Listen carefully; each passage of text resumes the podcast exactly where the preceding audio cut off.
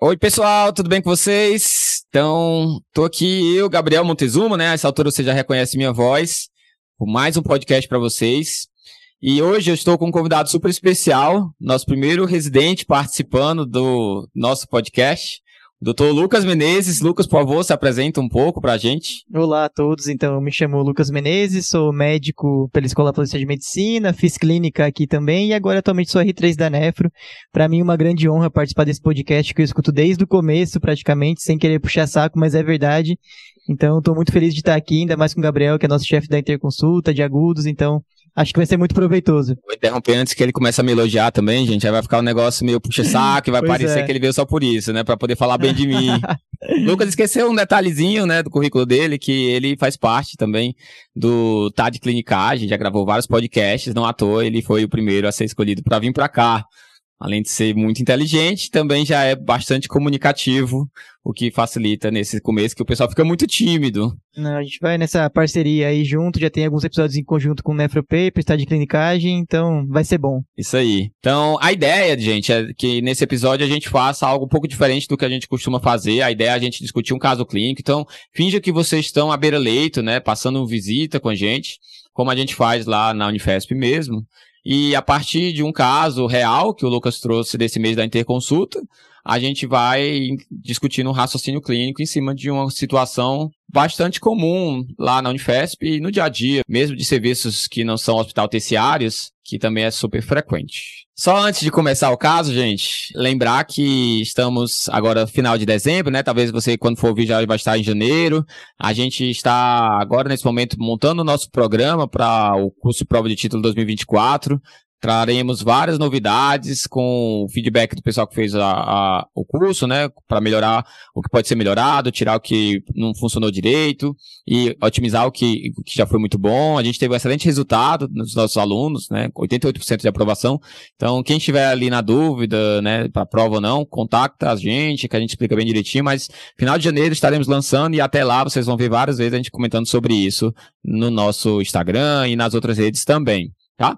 Então, agora sim, depois do nosso jabá, podemos começar com o caso clínico. Faz parte, faz parte. Então, só para dar um resumo, eu vou passando o caso em alíquotas, né? E a gente vai interrompendo em alguns momentos para ver como se fosse um atendimento em tempo real mesmo. A ideia não é passar o caso inteiro de uma vez só. Então, começando, Gabriel, é uma paciente do sexo feminino de 62 anos. Ela comparece ao nosso pronto-socorro referindo a múltiplas idas prévias nesse último mês por uma queixa de ascite de difícil controle, além de astenia e dispneia. Nos últimos 30 dias, ela teve quatro paracenteses de alívio, não sabe exatamente o quanto retirou, mas a última dela foi a, a cinco, foi há três dias atrás, retirou 5 litros e não repôs a albumina. Ela fala que desde esse dia, inclusive, o local da punção está vazando um pouquinho de líquido de maneira contínua, então ela perdeu mais de 5 litros, na verdade. Além disso, ela se queixa de uma alteração do ciclo sono-vigília nos últimos dois dias, mas não teve febre, não tem tosse, nem alteração do hábito intestinal ou urinário.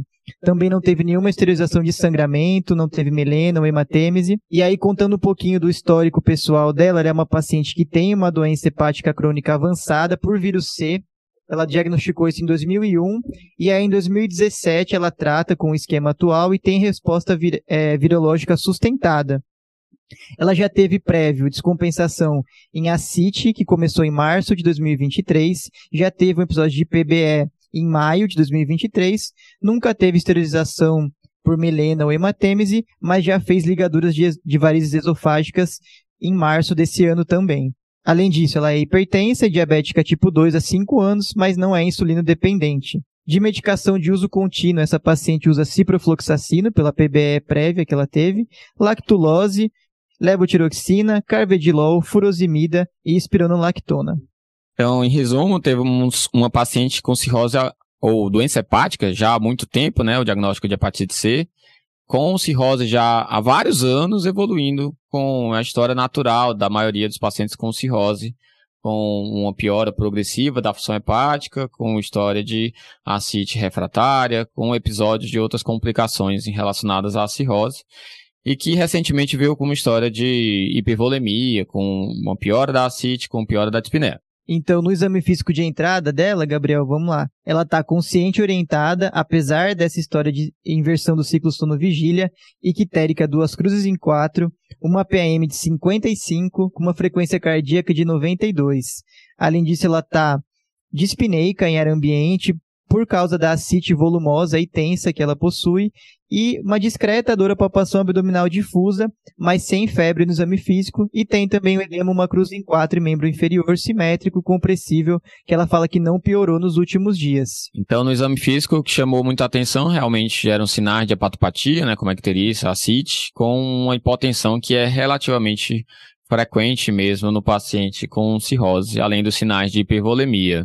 Então vamos lá. Que exames você acha que a gente deve pedir agora? Quais são nossas hipóteses diagnósticas para ela? Está descompensada a princípio numa encefalopatia grau 1, né? Conta essa história para a gente que não está conseguindo dormir, inverter o ciclo sono-vigília. Ao mesmo tempo, a CIT dela piorou muito, tendo que fazer várias paracenteses nos últimos 30 dias, sendo a última três dias atrás.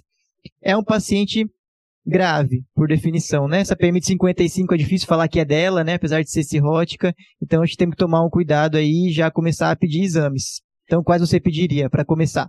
Sim, então, uma coisa que eu gosto de falar sempre, né? Quando a gente tem um paciente que está descompensado de uma doença de base, seja um paciente que tem um diabetes que descompensou, um IC que descompensou, um paciente cirrótico que apresentou um ACLF, né, uma piora aguda da função hepática. A gente precisa sempre identificar a causa, né? O que está acontecendo de diferente que fez que ele saísse daquele estado, digamos, que ele está adaptado. Então, será que ela está com uma infecção? Será que teve, que teve uma HDA? Será que foi troca de medicação, aumento de diurético, redução de diurético, antipertensivo novo? Tem várias situações que podem acontecer para descompensar o paciente cirrótico. Além desse que eu falei, lembrar sempre de trombose de veia porta, lembrar sempre de CHC e lembrar de infecção que é realmente muito prevalente. Não vamos aqui estender a discussão em relação a todos os cuidados que a gente tem que ter com o cirrótico, né? Como a gente está num podcast de nefrologia, a gente vai focar mesmo no rim. Depois vocês vão lá no TDC, deve ter uma dezena de podcasts, de episódios com cirróticos, onde vocês vão poder ver toda essa questão da profilaxia para PBE e todas as outras complicações certo? Então, nesse momento, a gente tem uma paciente então, que descompensou da função hepática agudamente, que está com estado de hipervolemia. Vamos pedir um screen de exames para tentar identificar o motivo, além, obviamente, da história clínica. Então, de exames laboratoriais, a primeira coisa que eu vou pensar é em algum processo infeccioso pela prevalência. Então, será que ela tem uma PBE? Então, vale a pena, com certeza, uma paracentese diagnóstica, em algumas situações até de alívio também, mas nesse momento inicial, se ela não tiver descompensada em relação a, a desconforto abdominal importante, com dispneia por conta do volume abdominal, pode ser só a paracentese diagnóstica. Vou atrás de uma urina 1, claro, já peço direto uma uricultura também. Muitas vezes esses pacientes vão ter sintomas atípicos ou não vão ter sintomas nenhum de ITU, só uma descompensação mesmo da cirrose. Vou pedir exames para avaliar se ela tem uma pneumonia, eu já peço um raio-x de tórax, até para ver também se ela está muito hipervolêmica do ponto de vista de congestão pulmonar. Vou pedir também o basicão, então vou pedir um hemograma para ver se ela está com anemia, plaquetopenia, sinais de infecção como leucocitose e leucopenia. Vou pedir função renal, obviamente, então creatinina, ureia. Vou pedir eletrólitos para avaliar se uma provável descompensação renal que é comum que eles tenham esteja junto de uma hipercalemia, por exemplo, ou às vezes o diurético está causando hipocalemia. Então tem várias coisas que a gente tem que ver em relação aos distúrbios hidroeletrolíticos. E se eu não encontrar nada, principalmente, mas mesmo que eu não encontre nada, talvez já vale a pena pedir um ultrassom, talvez já com Doppler de, de vasos é, hepáticos. Mas nesse momento não seria obrigatório, tá? Mas só pensando em outras possíveis causas. Então vamos lá, nosso pronto-socorro muito eficiente. Eu vou ter quase tudo que você me pediu aqui. Você não Gabriel. está sendo irônico, não, né, doutor? Não, Lucas? imagina. Ah, tá. Eu sou o maior defensor desse pronto-socorro. Então, Então vamos lá, fique começando claro então. que não está sendo irônico. com exames é, de sangue primeiro. Então, o hemograma dela mostrava um HB de 8, uma anemia normo-norma a princípio, leucócito de 3.500 com diferencial normal, plaqueta de 65 mil. E aí a gente vai ter uma creatinina de 1.8, sendo que a do ambulatório três meses atrás era 1,0. Ureia de 76, sódio 128, uma bilirrubina direta de 8, bilirrubina indireta de 2, RNI de 2,1.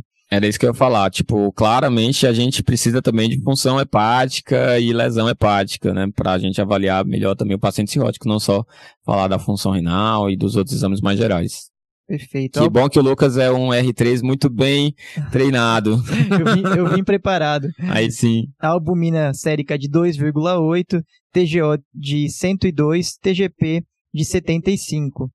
É, a gasometria arterial dela não mostrava, não mostrava grandes alterações, ela tinha um lactato de 13, estava hiperpneica mesmo, igual o exame físico mostrava, mais um pH de 7,35 com bicarbonato de 22. Além disso, ela tinha uma urina 1 já coletada, é, jato médio mesmo, sem sonda, que mostrava um pH de 6, proteína na fita reagente negativa, tinha é, um leucócito de 25 mil e eritrócitos de 1000. Além disso, a gente conseguiu um ultrassom de rins e vias que tinha um rim direito de 10, um rim esquerdo de 10,4, não tinha nenhum sinal de hidronefrose ou de obstrução de ureteral. E era isso que a gente tinha para começar. Investigação de IRA, né? Eu vou deixar para vocês ouvirem nos nossos episódios de IRA, que tem alguns, tá? Até do TDC também, se vocês quiserem lá ouvir.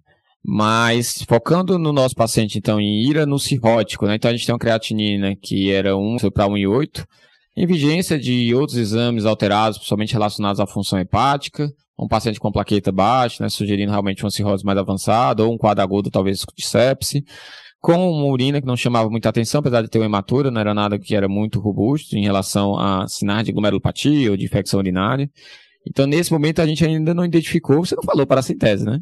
Não, ainda não. Ainda não, né? Tá. Então, nesse momento, a gente ainda não identificou o motivo e na história clínica não tinha mais nada, não tinha história de inflamatório, troca de medicações, história de infecção recente. Não. E esse HB ela tinha algum outro anterior, recente? Isso. O do ambulatório era mais ou menos 8,5, 9, não teve uma queda muito abrupta. O dela atualmente é 8. Tá, então era uma paciente com uma CLF, com uma cirrose descompensada, com também uma piora da função renal, também uma ira, se a gente considerar esse como a creatina de base dela, né?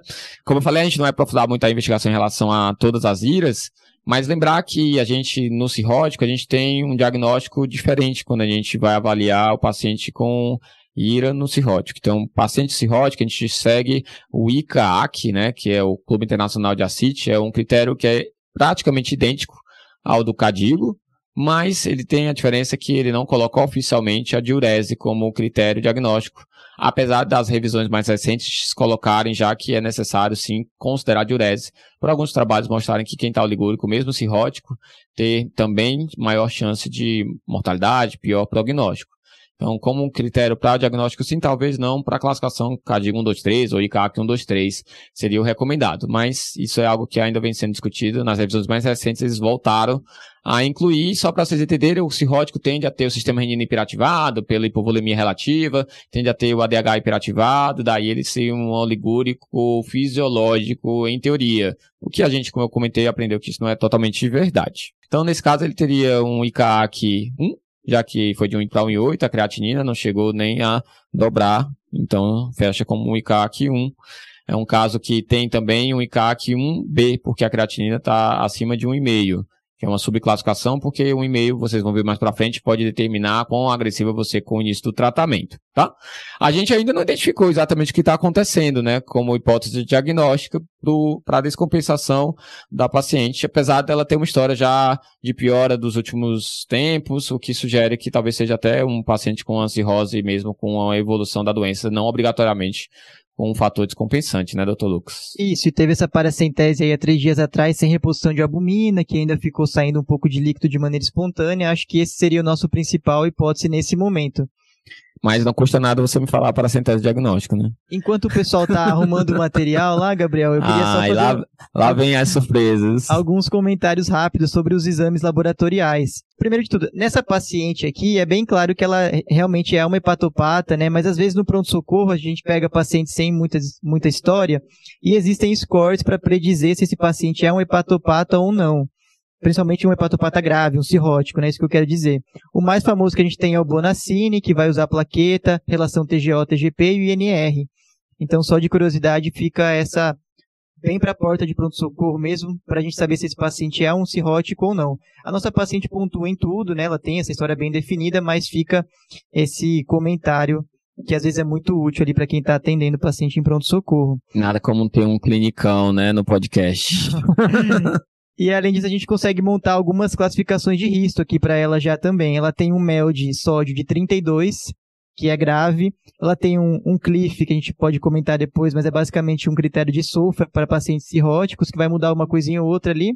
Mas o dela também já é de 11, que é um, que é um valor que já implica uma mortalidade considerável nos próximos seis meses. Próximo a 100%. Então, assim. Se não transplantar. Como eu disse, era um paciente grave na chegada, mas Agora vou te dar então a, a paracentese. Por incrível que pareça ou não, foi uma paracentese que não mostrou PBE, tinha só 75 células, então o critério para fechar PBE são 250 de neutrófilos, né? lembrar de sempre ver o diferencial.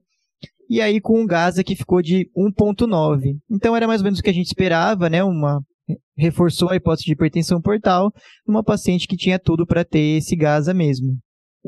Só um exame que talvez a gente precisasse também, né, seria uma imagem do fígado, né, por conta dessa descompensação, apesar dessa história já meio arrastada, né, para a gente descartar que não tem um CHC, que não tenha uma trombose de via porta, né, pensando só em últimos exames que faltariam. Com certeza. É, eu até, ele, ela até fez depois, né? Então já vou adiantar, já que você pediu, mas não tinha nada que chamasse muita atenção. Era um fígado com sinais de hepatopatia crônica, coisa que a gente já esperava, a CIT, que a gente já tinha visto, o Doppler da veia porta, né, que seria uma causa de descompensação aguda também, uma trombose de veia porta, veio sem alterações e não tinha nenhuma imagem sugestiva de tumor, CHC. A alfa-fetoproteína dela também era baixa no ambulatório, fazia esse screening regular. Excelente. Então, em resumo, então, a paciente cirrótica já de muito tempo, com hepatite C, que veio com uma ira ainda sem uma causa, eh, digamos assim, definitiva, mas com uma causa já bem provável, que seria talvez uma pré-renal secundária a uma paracentese grande monta, sem reposição de albumina, certo? Certo. Então, agora que a gente já identificou o que está acontecendo sindromicamente com a paciente, vamos para a nossa abordagem inicial, até a gente ir avaliando no decorrer da nossa evolução, das nossas reavaliações, se aparece alguma outra causa além dessa provável relacionada com a paracentese. Então, primeira coisa, o paciente precisa de internação, né? Vários sinais de descompensação hepática, com um PAM de 55, então é um paciente grave que precisa ser monitorizado, precisa ser reavaliada com frequência, né? Lembrando que os cirróticos não à toa têm um, um apelido carinhoso de hepatobombas, que significa que eles podem descompensar de uma hora para outra, né? Que é algo relativamente frequente. E sempre que a gente tem um paciente cirrótico que tem piora da função renal, é importante a gente seguir aquele raciocínio que a gente segue sempre em relação aos outros pacientes, mas lembrando que nesse caso especificamente é ainda mais prevalente, ainda mais frequente que a gente tem uma causa pré-renal, que a gente tem uma causa relacionada com hipovolemia ou com má perfusão renal. A gente sabe que o cirrótico, ele é um paciente com muitos fatores de risco, né, doutor Lucas, para hipovolemia. Como? Em especial essa aqui, que teve uma paracentese de grande monta. Eles geralmente usam é, diuréticos para controle da CIT, como ela usava, usa laxativo para controle de, de constipação, que vai causar encefalopatia hepática, tem já uns, uma, um volume arterial efetivo reduzido, mesmo em contexto de aparente hipervolemia. Então, são pacientes que o manejo volêmico é muito complicado e eles sempre tendem a um pouquinho a hipovolemia. E nesse contexto de descompensação, mais ainda. Além disso, eles são propícios a terem sangramentos de, de de trato gastrointestinal, então não é o caso da nossa paciente, mas é relativamente comum. Ela fazia o segmento ambulatorial, então tinha ligadura prévia, mas sempre se atentar a isso também nessa chegada do paciente hepatopata grave. Então, mais ou menos 70% dos pacientes cirróticos, eles têm um mecanismo de pré-renal ou de uma perfusão tecidual renal. Então, isso faz com que a gente sempre considere como mais provável o paciente ter uma pré-renal. Mas a gente não pode deixar de olhar outros aspectos também. Então, avaliar se o paciente está com algum nefrotóxico, se usou anti-inflamatório recente, alguma troca de medicação recente, antibióticos. Avaliar se ela pode estar descompensada do coração. Então, é muito frequente o hepatopata ter uma cardiomiopatia. Então, avaliar se ela tem urgência jugular. Avaliar se a piora respiratória dela é muito desproporcional à piora da função hepática. Então, muitas vezes a gente já pede um eco nessas situações, principalmente de hipervolemia como a dela. Avaliar também situações como hipertensão intraabdominal ou síndrome compartimental abdominal, que também é relativamente frequente. Tem um trabalho que mostra até 10, 15% dos pacientes.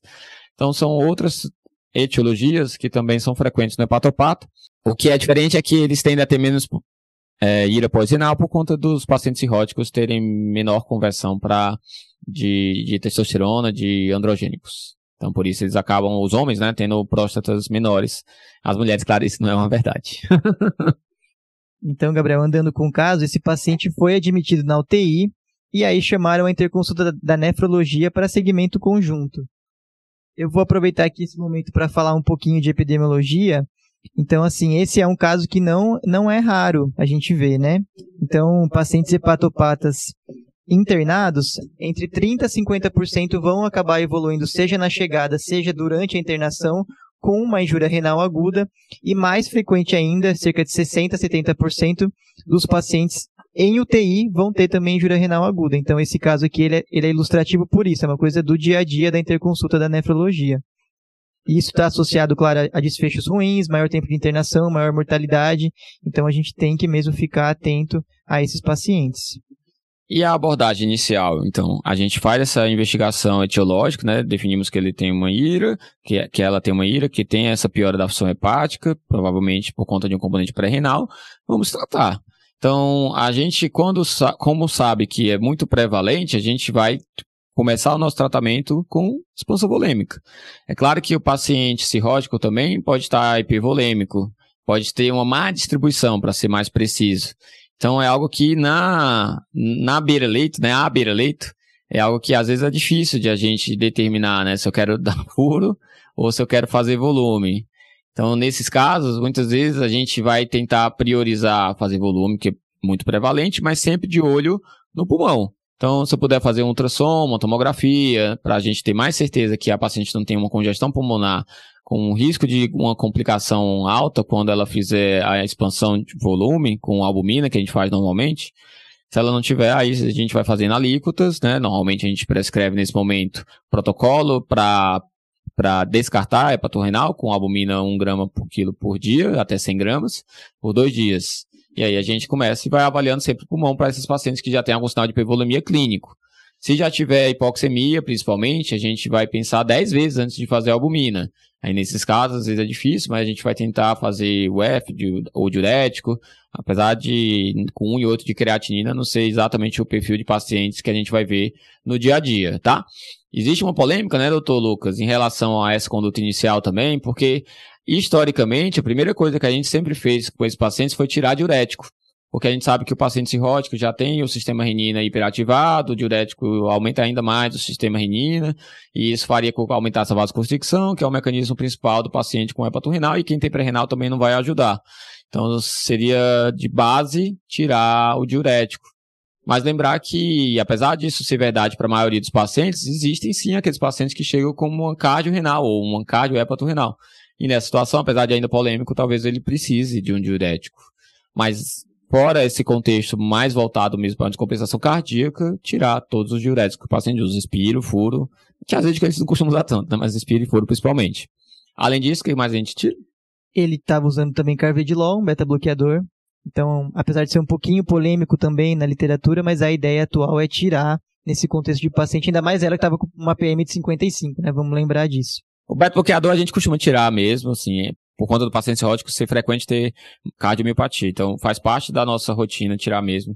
E tem vários trabalhos mostrando que, de fato, o paciente que não tira o beta-bloqueador pode ter um desfecho desfavorável relacionado com, com a ira. Então, faz parte do nosso protocolo inicial. Então, conduzimos, investigando a causa, não achamos nada além de pré-renal e fomos fazer albumina. Chegamos a fazer a albumina na dose ideal, doutor Lucas? Isso, vamos lá então. Vamos só resumir o que aconteceu até agora. A paciente foi admitida na UTI, a gente retirou as medicações que a gente achou que atrapalhariam, que é basicamente diurético, beta-bloqueador. Como ela não tinha histórico de constipação nem nada disso, a princípio a gente segurou um pouquinho também os laxativos, pensando que ela estava mais para um polipovolêmico. Antes da albumina, eu queria só comentar um conceito que eu achei interessante, que é o de fluido tolerância. Como a gente não sabe realmente se vai ajudar ou não essa nossa expansão volêmica inicial, com a albumina principalmente, acho que a ideia é ter uma razoável certeza que não vai atrapalhar, pelo menos. Então é aquilo que você falou, o paciente estava eupineico, a gente fez ali um ultrassom à beira-leito, não tinha muitas linhas B, ela não tinha urgência jugular, nada para pensar numa IC descompensada. Então nesse caso a gente fica mais tranquilo em fazer a albumina. Pode não ajudar, óbvio, mas a gente tem mais segurança que não vai atrapalhar, que é uma coisa que a gente nunca quer fazer, né, na medicina. Então, nesse caso, a gente começou a expansão com, com albumina naquele protocolo de 1 grama quilo por dia por 48 horas. E foi isso que foi feito. E agora, depois de dois dias que você fez a albumina, o que, que aconteceu? Isso, então essa paciente respondeu. A create dela chegou num pico de 2,2 no dia seguinte, e aí depois de 48 horas, já com a albumina entrando, ela voltou, foi para 1,6, 1,3. Lembrando que muitas vezes a melhora da creatina é um pouco tardia. Então a gente vai avaliar também diurese na hora de avaliar se está tendo resposta ou não, e em geral a gente espera 48 horas. A gente só não espera as 48 horas de infusão quando a gente tem uma complicação da infusão da albumina. Então, se ela evoluir com congestão pulmonar, a gente interrompe antes esse teste terapêutico, digamos assim, para descartar hepatorrenal ou para confirmar que era uma pré-renal.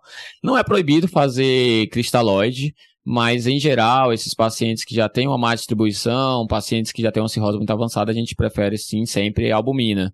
O protocolo mesmo para hepatorrenal é com albumina. A gente mais tarde, daqui a pouco no podcast, a gente vai comentar sobre isso mas não é proibido em algumas situações fazer cristalóide, né? Algumas revisões falam principalmente quando é por excesso de diurético e fazer sangue, né, bolsa de concentrado de massa quando é por HDA, muito mais do que albumina. Além disso, é importante a gente lembrar que a create pode ser um marcador ruim para o paciente cirrótico, né, Dr. Lucas? Então, além do que você já falou de ser um marcador tardio, que é o nosso caso aconteceu, né? Ela piorou mesmo recebendo albumina e depois de, de 36, 48, 48 horas começou a melhorar. Mas no paciente hepatopata em especial, tem algumas particularidades que deixam a creatinina um pouquinho pior. Primeiro que eles não fazem a metabolização hepática, a formação da creatina, né, que é o substrato principal da creatinina. Eles são pacientes que tendem a estar tá mais mal distribuídos, então o volume de distribuição da creatinina também fica elevado, falseando o exame para baixo. E além disso, eles também tendem a ser pacientes sarcopênicos, ainda mais esses que têm já uma doença mais avançada. Então a gente tem que ficar atento. Existem até algumas equações, né, para além do CKD e EPI, para a gente avaliar a função desses pacientes com um pouquinho mais de precisão.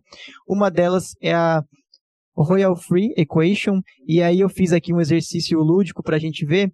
Nesse 1.8 da nossa paciente, ela teria 32 ml de taxa de filtração estimada pelo CKD-EPI.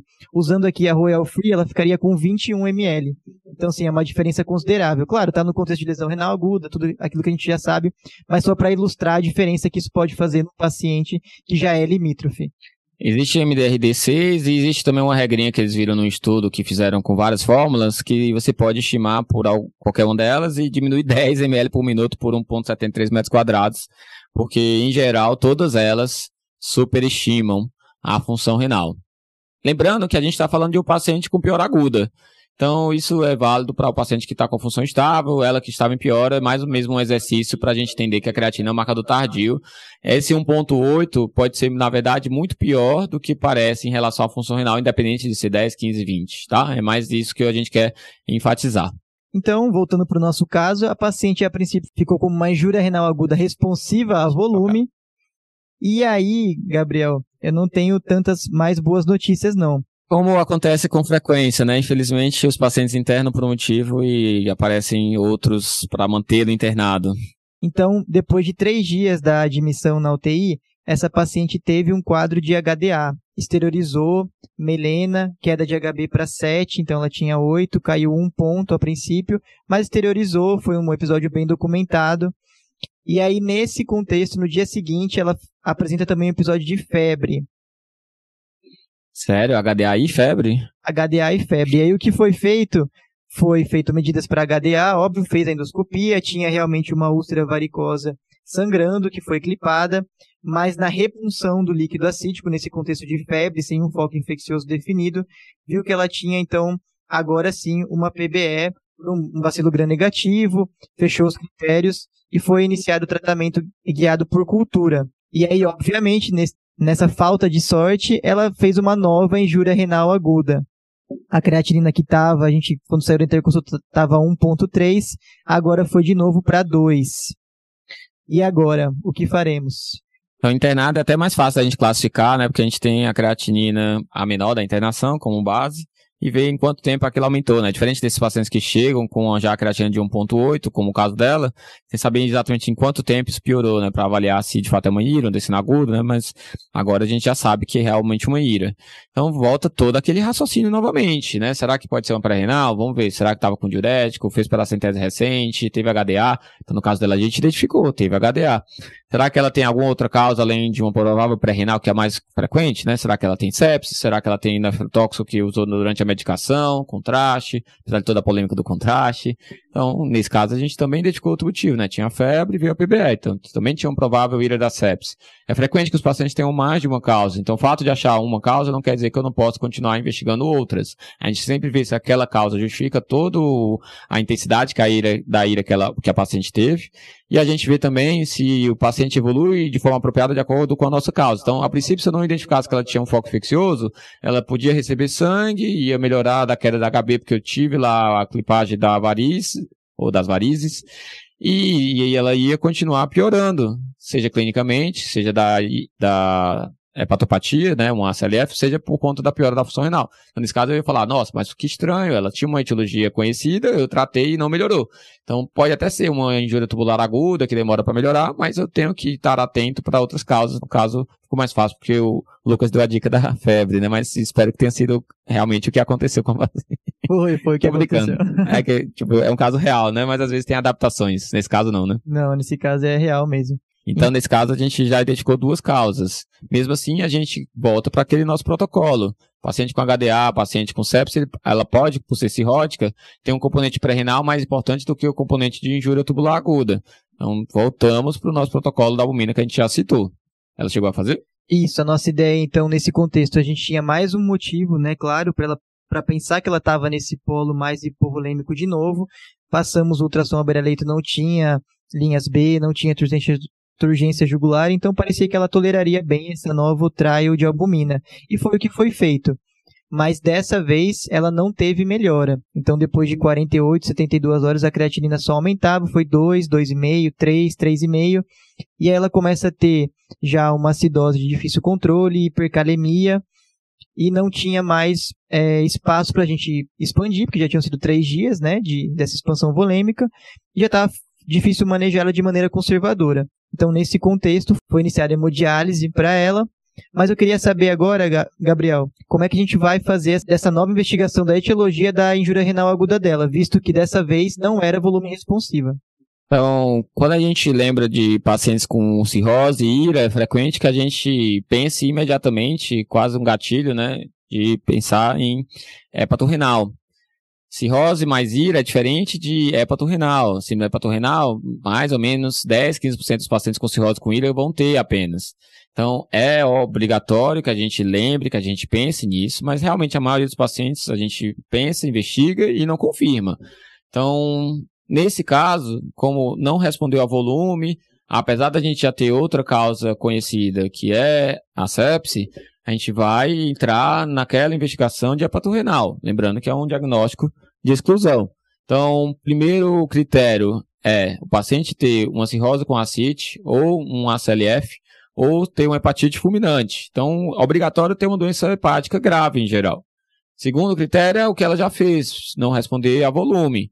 Então, se era pré-renal, não é, é renal, né? Meu óbvio, mas é verdade. Sim. É, é importante a gente lembrar disso. Então, Segundo critério, ela já preencheu. Não tem uma ordem, não tô falando primeiro, segundo, terceiro, não, mas não tem uma ordem. Mas o que, que a gente precisa? É descartar as causas mais frequentes de ira.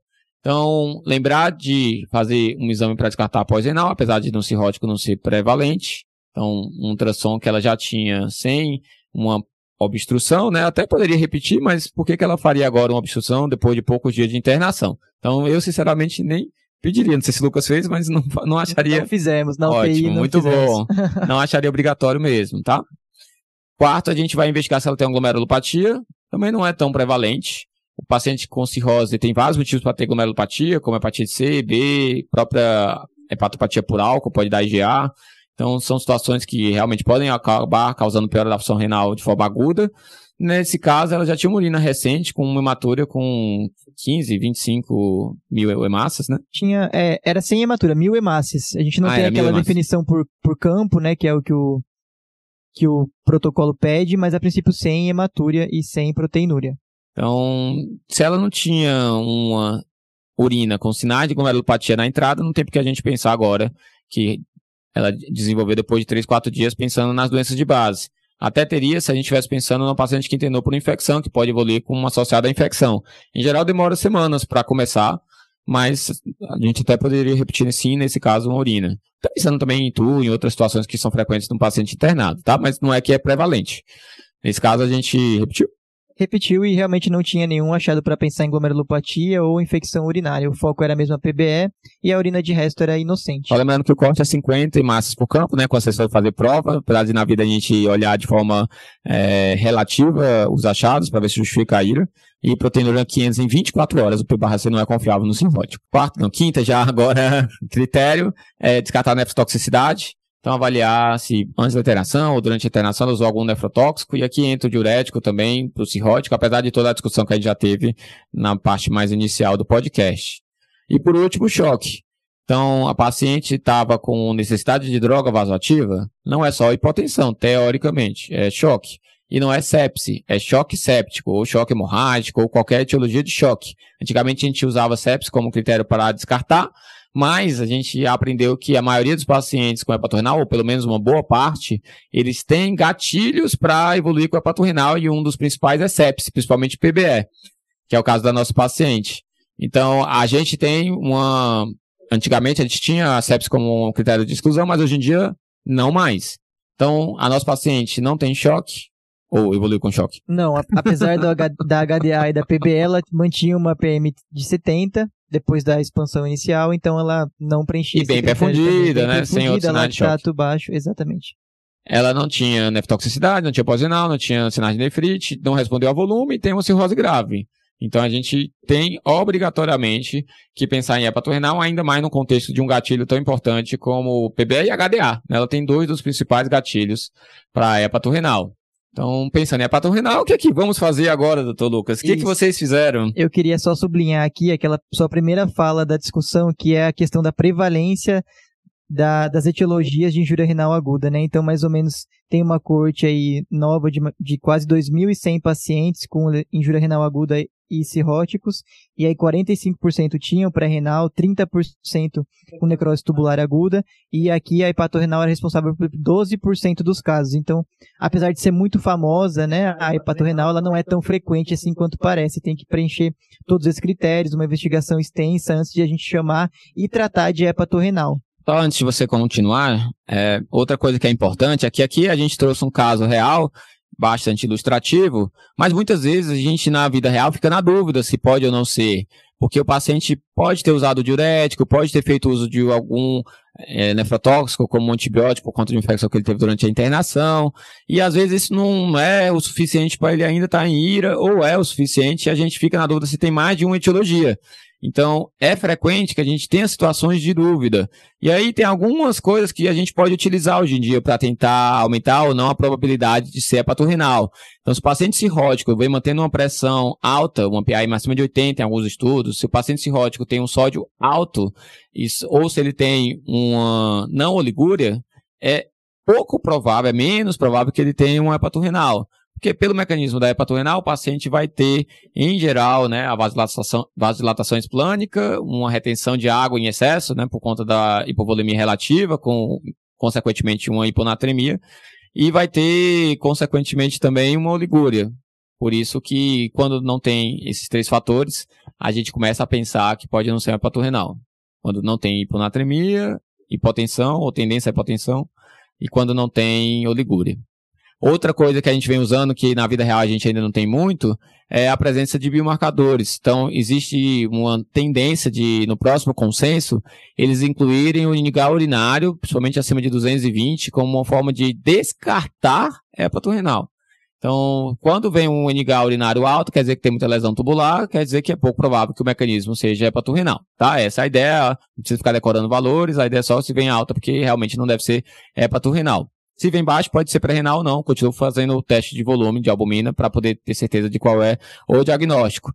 Na vida real, o que a gente poderia usar é o FENA. O FENA não é tão preciso, mas abaixo de 0,2% apesar de todas as polêmicas que tem em relação ao FENA, seria mais sugestivo de ser hepatorrenal, acima de 0,7%, 1%, é um pouco não consensual, seria bem mais difícil de ser, apesar disso não descartar 100%, tá? Mas realmente diminuiria bastante a chance. Lembrando que o paciente cirrótico grave, ele seria um paciente com alta tendência de retenção de sódio pelo próprio mecanismo da doença da hepatorrenal.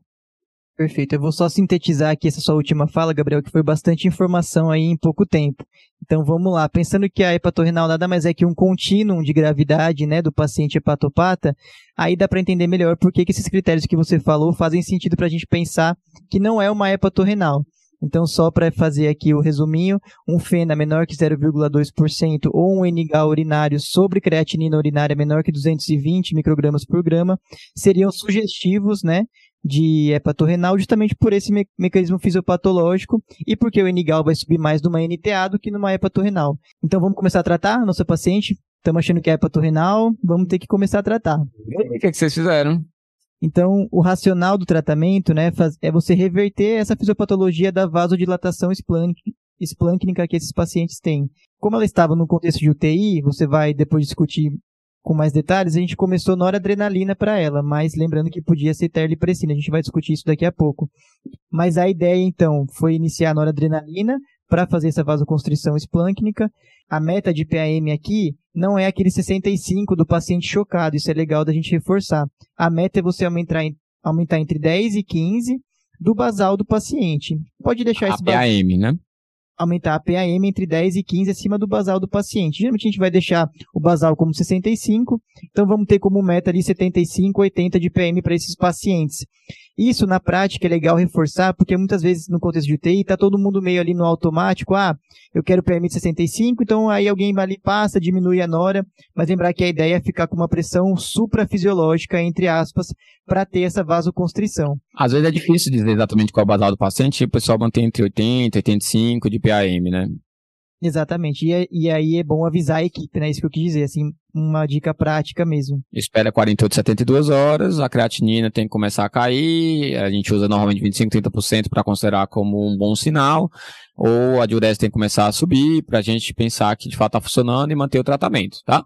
A contar da tele, como a gente vai comentar, quando a hora em 72 horas, teoricamente eu já sei se ela está funcionando ou não, e a partir disso eu suspenderia. Então vamos lá aproveitar para organizar o raciocínio em cima do caso. Essa paciente, depois de 72 horas, não teve melhora com a noradrenalina.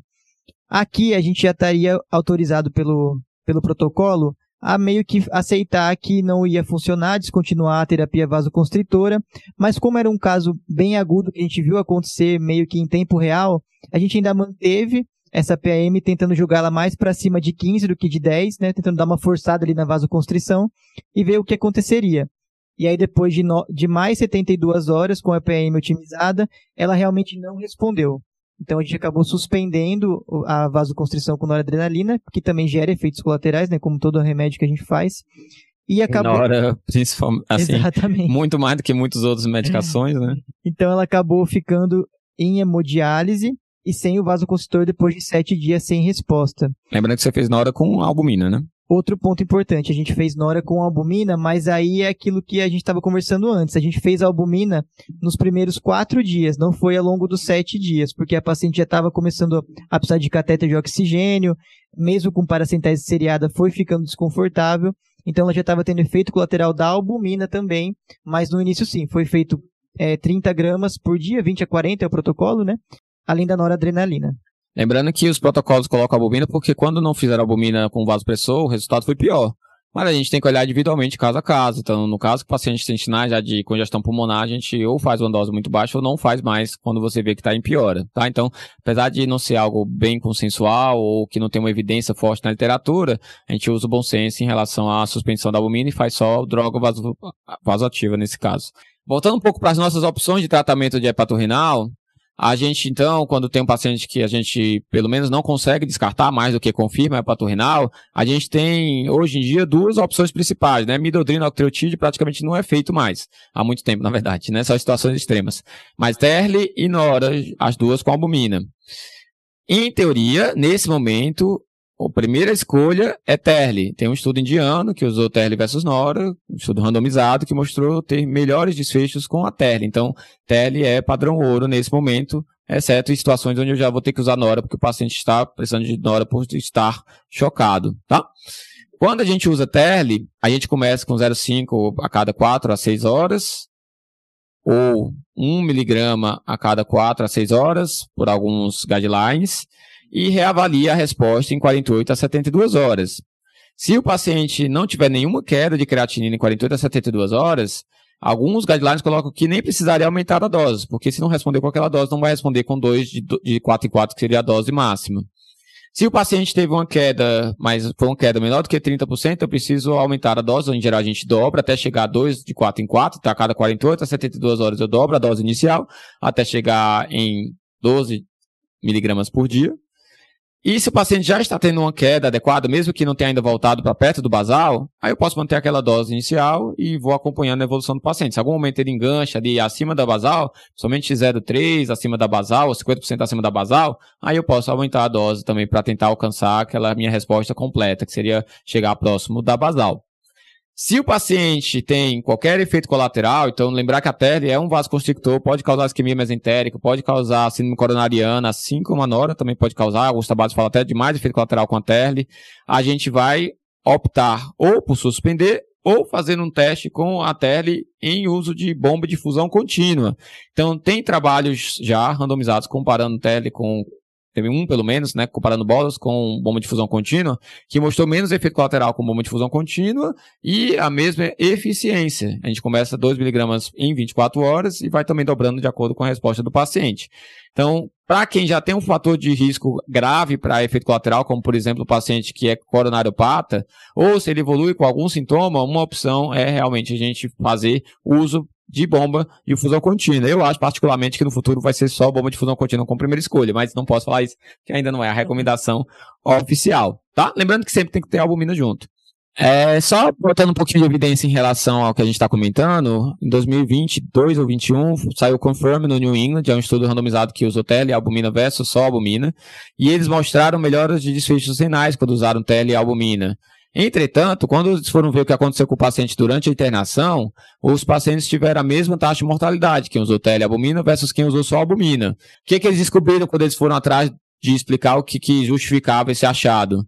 Os pacientes que usaram telealbumina tiveram maior, maior incidência de morte por insuficiência respiratória, por uma descompensação cardíaca. Como eu comentei, até ele causa vasoconstricção coronariana, a albumina causa congestão pulmonar. Essa combinação pode ser uma combinação deletéria para um coração que tende a ser doente já no paciente hepatopata. Então, quando a gente está usando tele com albumina, a gente tem que ter muito cuidado com efeitos colaterais. O próprio artigo gerou uma recomendação do FDA lá nos Estados Unidos para só usar tele e albumina para pacientes que tinham uma ausência de hipoxemia, porque esse paciente era, tinha muito alto risco para evoluir com complicações graves respiratórias, ou, e o paciente teria que ter mais de, menos de 5 de creatinina. O paciente já chega muito tático, muita disfunção renal, eles não mostraram resposta numa subanálise que eles fizeram. E tem muito, muita chance de efeito colateral. Então, só para colocar um pouquinho de evidência, então, a gente pode se usar, já tem estudo randomizado mostrando benefícios, mas lembrando que isso não mostrou mortalidade, talvez pelos efeitos colaterais pulmonares. Voltando àquilo que a gente comentou, ficar sempre de olho no pulmão quando a gente estiver tratando o hepato renal.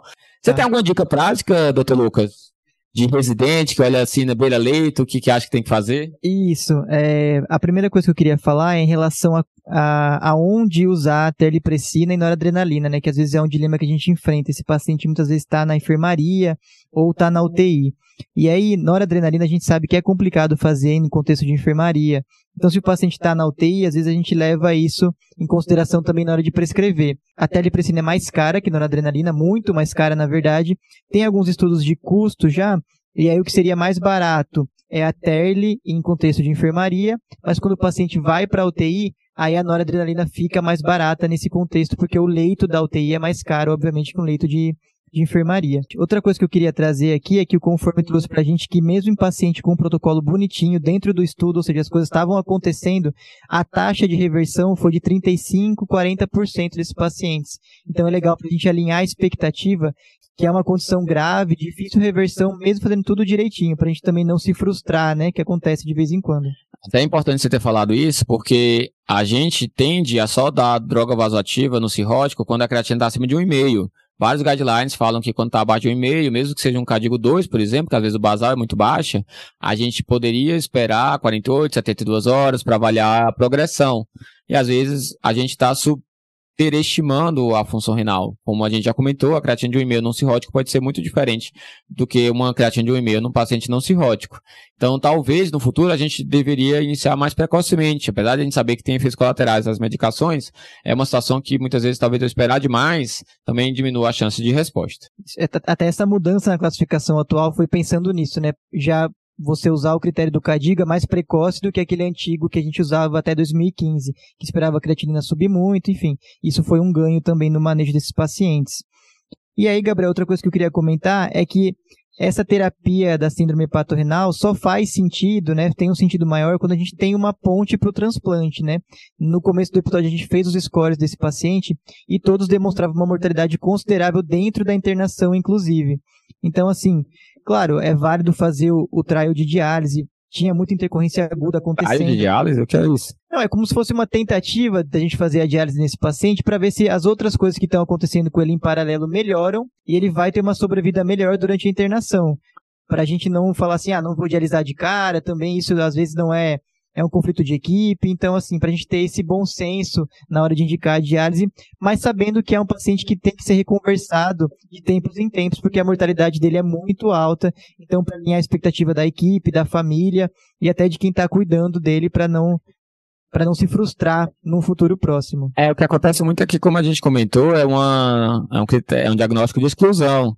Então, ele tem uma sepse, ele pode estar com uma injúria tubular aguda pela sepse, isso vai melhorar com o tratamento da sepse. E às vezes a gente acha que é patorrinal, que não está melhorando com a terlipressina, mas na verdade era tudo ele da sepse. Então, o de diálise é eu deixar o paciente um até três, quatro semanas em diálise, para ver se ele melhora só com a diálise. Ou só eu tirando a causa, na verdade, né? Que não é a diálise que vai fazer ele melhorar.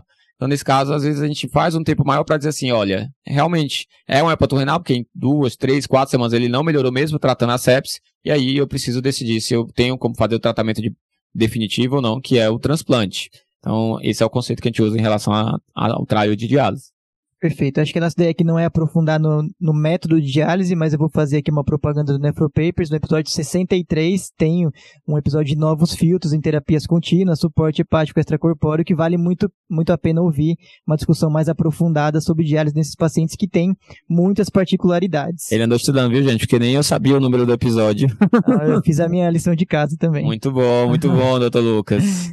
Então, seguindo aqui o caso, essa paciente então ficou com uma síndrome hepatorrenal que não respondeu à nossa terapia com vasoconstritor. Como o Lucas falou já, né, isso é relativamente frequente, infelizmente. Ficou em esquema de hemodiálise porque ela tinha uma perspectiva de transplantar na internação. E foi o que aconteceu. Depois de mais ou menos 10 dias dela em hemodiálise, ela faz um transplante hepático com sucesso. E aí, o que você acha que aconteceu, Gabriel? Melhorou, não melhorou? Se ela é hepatorrenal, é para melhorar? Que, que você acha que aconteceu? Olha, quanto tempo já que ela tinha de internação quando ela, transplantou? Ela estava em 10 dias em hemodiálise, internada mais ou menos 20. Então, deve ter melhorado, né? A gente tem até critérios, não acho que talvez não vale a pena a gente aprofundar muito, mas tem critérios até de transplante de fígado rim, para a gente poder, em teoria, ter algo organizado na hora que for decidir se o paciente precisa de um transplante duplo ou não em teoria, para ir, a gente considera oito semanas, em geral, para considerar a possibilidade de transplante duplo. Então, se eu considero oito semanas, é porque até isso eu espero que melhore só ir tratando a causa. Mais do que isso é que a chance é bem menor, e aí valeria a pena a gente fazer, ou considerar, na verdade, né, o transplante duplo. Então, 20 dias eu chutaria que sim. E foi isso que aconteceu. Ela fez a cirurgia do transplante, é uma cirurgia grande, né? Óbvio, então nesse perioperatório, depois de ainda uma semana, ela estava em hemodiálise, mas depois disso ela começou com o aumento da diurese, a creatinina ficando estável entre as sessões de hemodiálise, e a gente foi espaçando cada vez mais até que realmente ela começou a ter uma queda de creatinina depois de mais ou menos 10 dias do transplante. Que maravilha! Pois é, deu certo, não teve nenhuma infecção no perioperatório, a imunossupressão estava sendo ajustada conforme a equipe da gastrocirurgia, mas da síndrome hepatorrenal ela melhorou, que é o tratamento definitivo dessa síndrome, né, assim, por definição. E aí a creatinina dela, que dá entrada então era 1.3, chegou em 1.6 depois de mais ou menos 15 dias do transplante. Muito bom, doutor Lucas. Fiquei feliz agora. É bom ter uma história com final feliz, né? Às vezes é bom, né, Gabriel? Às vezes é bom para dar uma variada, né? Gente, assim, às vezes a gente tem dificuldade, o transplante não aparece na hora que a gente quer, então fica muita dúvida em relação ao tratamento de quanto tempo manter com a TERL, né? Muitas vezes a gente faz o tratamento com TERL, o paciente melhora, a gente suspende, o paciente piora novamente. Não tem uma resposta certa, alguns guidelines botam até 14 dias, mas na verdade a gente vai avaliar qual é a chance do paciente ter o tratamento definitivo. Então, se existe uma perspectiva de tratamento definitivo, muitas vezes a gente volta o tratamento, mantém mais de 14 dias, sempre cuidado, claro, com efeitos colaterais, até a gente ter uma definição melhor de qual é a chance de fato dele receber o transplante, tá? Então, é polêmico, existe esse número mágico de 14 dias, para quem respondeu, é claro, né? Para quem não respondeu, a gente tira antes, né? Com 48, 48, 72 horas que não respondeu com aquela dose, ou com a dose máxima, na verdade, né? Aí a gente já suspende. Mas a gente, em algumas situações, faz mais tempo do que isso, sim. Tá? Então, a gente trouxe esse caso para a gente tentar fazer um, um, exercício como se fosse uma visita à beira-leito, de uma situação super prevalente, que é uma situação que gera muita dúvida, que é uma situação que sempre é um caso difícil de conduzir, que a gente reúne vários especialistas juntos para tentar dar um norte, muitas vezes, da forma como a gente raciocina, longe de ser a verdade absoluta, mas a forma como a gente tenta fazer o raciocínio para facilitar na hora lá da visita à beira-leito, sempre priorizando, claro, a maior eficiência com segurança para o paciente. Então, o que, que a gente tira de lições principais desse caso, doutor Lucas? Então, acho que foi um caso ilustrativo desde a chegada, né? Então, pessoas que atendem na porta, primeiro, ter a noção de que todo paciente hepatopata descompensado é um paciente grave, então solicitar os exames gerais para ver o que está acontecendo, ver o que aconteceu nos últimos dias, semanas, para tentar ver, achar uma causa dessa descompensação. E aí depois, falando mais da parte da nefro agora, avaliar a volemia, ver se cabe ali a albumina, que seria o nosso primeiro passo para esses pacientes. Depois de 48 horas, reavaliar, pô, tá melhorando, não tá? Será que era uma, uma lesão renal volume dependente ou não? E aí, mais específico ainda, os critérios de síndrome hepatorrenal, o tratamento, melhora de resposta ou não resposta. E aí, avaliação de prognóstico, que é um tópico importante também, e para finalizar o transplante hepático. Então acho que foi um caso bem bacana, ilustrativo, que a gente conseguiu passar por todas essas etapas do paciente hepatopata com injúria renal aguda. Eu trago três lições. Primeiro é, até para o contrário, é pré-renal. Então procure na história, se não achou nada na história, faça albumina como primeiro parâmetro, porque 70%, 60% das vezes você vai acertar. Segundo, que eu gosto de falar, é ótimo, vamos fazer albumina, mas muito cuidado com o pulmão. Então, cada vez mais a gente tem tanto treinamento como acessível o aparelho perto, né, do ultrassom, do POCUS. Então, dá uma olhadinha, olha com frequência, monitoriza de perto o pulmão, porque às vezes a gente até sabe que está tratando certo, mas às vezes acaba complicando mesmo assim. E terceiro, faça o que é possível ser feito no seu serviço, muitas vezes. Então, a gente sabe que existem tratamentos padrão ouro, mas nem sempre acessíveis. A gente sabe que existem alternativas, muitas vezes, para eles, e nesse caso a gente faz a alternativa e está tudo certo. Muitas vezes funcionando muito bem, tá? Então, é o que eu trago de lição nesse caso, e acreditem no transplante, porque realmente, Com certeza. É. realmente funciona. Não é fácil, muitas vezes tem complicações também, mas é a terapia definitiva que precisa ser sempre tentada em pacientes que têm, que não têm contraindicação. Você quer fazer algum salve, aproveitando que você é um dos reis dos salves, já que você é do TDC, doutor Com certeza. Lucas? Não vou deixar essa oportunidade passar, né? E eu não poderia primeiro agradecer a vocês do Nefropapers, que estão fazendo um trabalho incrível, ainda mais pra gente que estuda muito nefrologia agora no R3, no R4, e pessoas que querem se atualizar, então é muito bom ter essa fonte confiável de informação. É muito fofo, né, gente? Ah, meu Deus. E o meu outro salve vai para os meus R iguais, né, que estão aqui comigo o ano inteiro, que me fizeram uma pessoa e um médico melhor nesse ano corrido, que é o R3. Então fica aqui o salve. Não vou falar o nome de todo mundo, porque a gente é em 12. Tem muita gente ciumenta, viu? Teve gente que fala assim: olha, se ele não falar o, no, o meu nome, eu vou ficar muito chateado, mas eu acho mais prudente. Exatamente. Você fazer desse jeito. Mas fica registrado aqui toda a minha admiração por, pela nossa turma e a gente conseguiu levar esse ano da melhor maneira possível. Uma turma muito boa, viu, gente? Fiquem de olho nessa galera que vai sair daqui a um ano e meio da nefrologia. Foi isso, gente. Espero que vocês tenham gostado desse novo formato. A gente vai tentar fazer várias vezes, tá? Para a gente poder ter várias situações clínicas que geram dúvidas do dia a dia, meio que nessa visão meio mais para beira-leito. Deixe o feedback de vocês, comentem lá na enquete que a gente deixa no podcast, para a gente ir otimizando de acordo com o que estiver sendo mais proveitoso. Tá bom? Então era isso, gente. Um abraço e até um abraço, a próxima. Tchau, tchau. Esse podcast tem o objetivo de educação médica. As informações aqui prestadas exprimem as opiniões dos seus integrantes no momento da gravação. Não esqueça que a medicina é uma ciência que muda constantemente. Não utilize as informações ouvidas aqui como conselhos médicos para si ou para outros. Em caso de necessidade, procure opinião médica direcionada.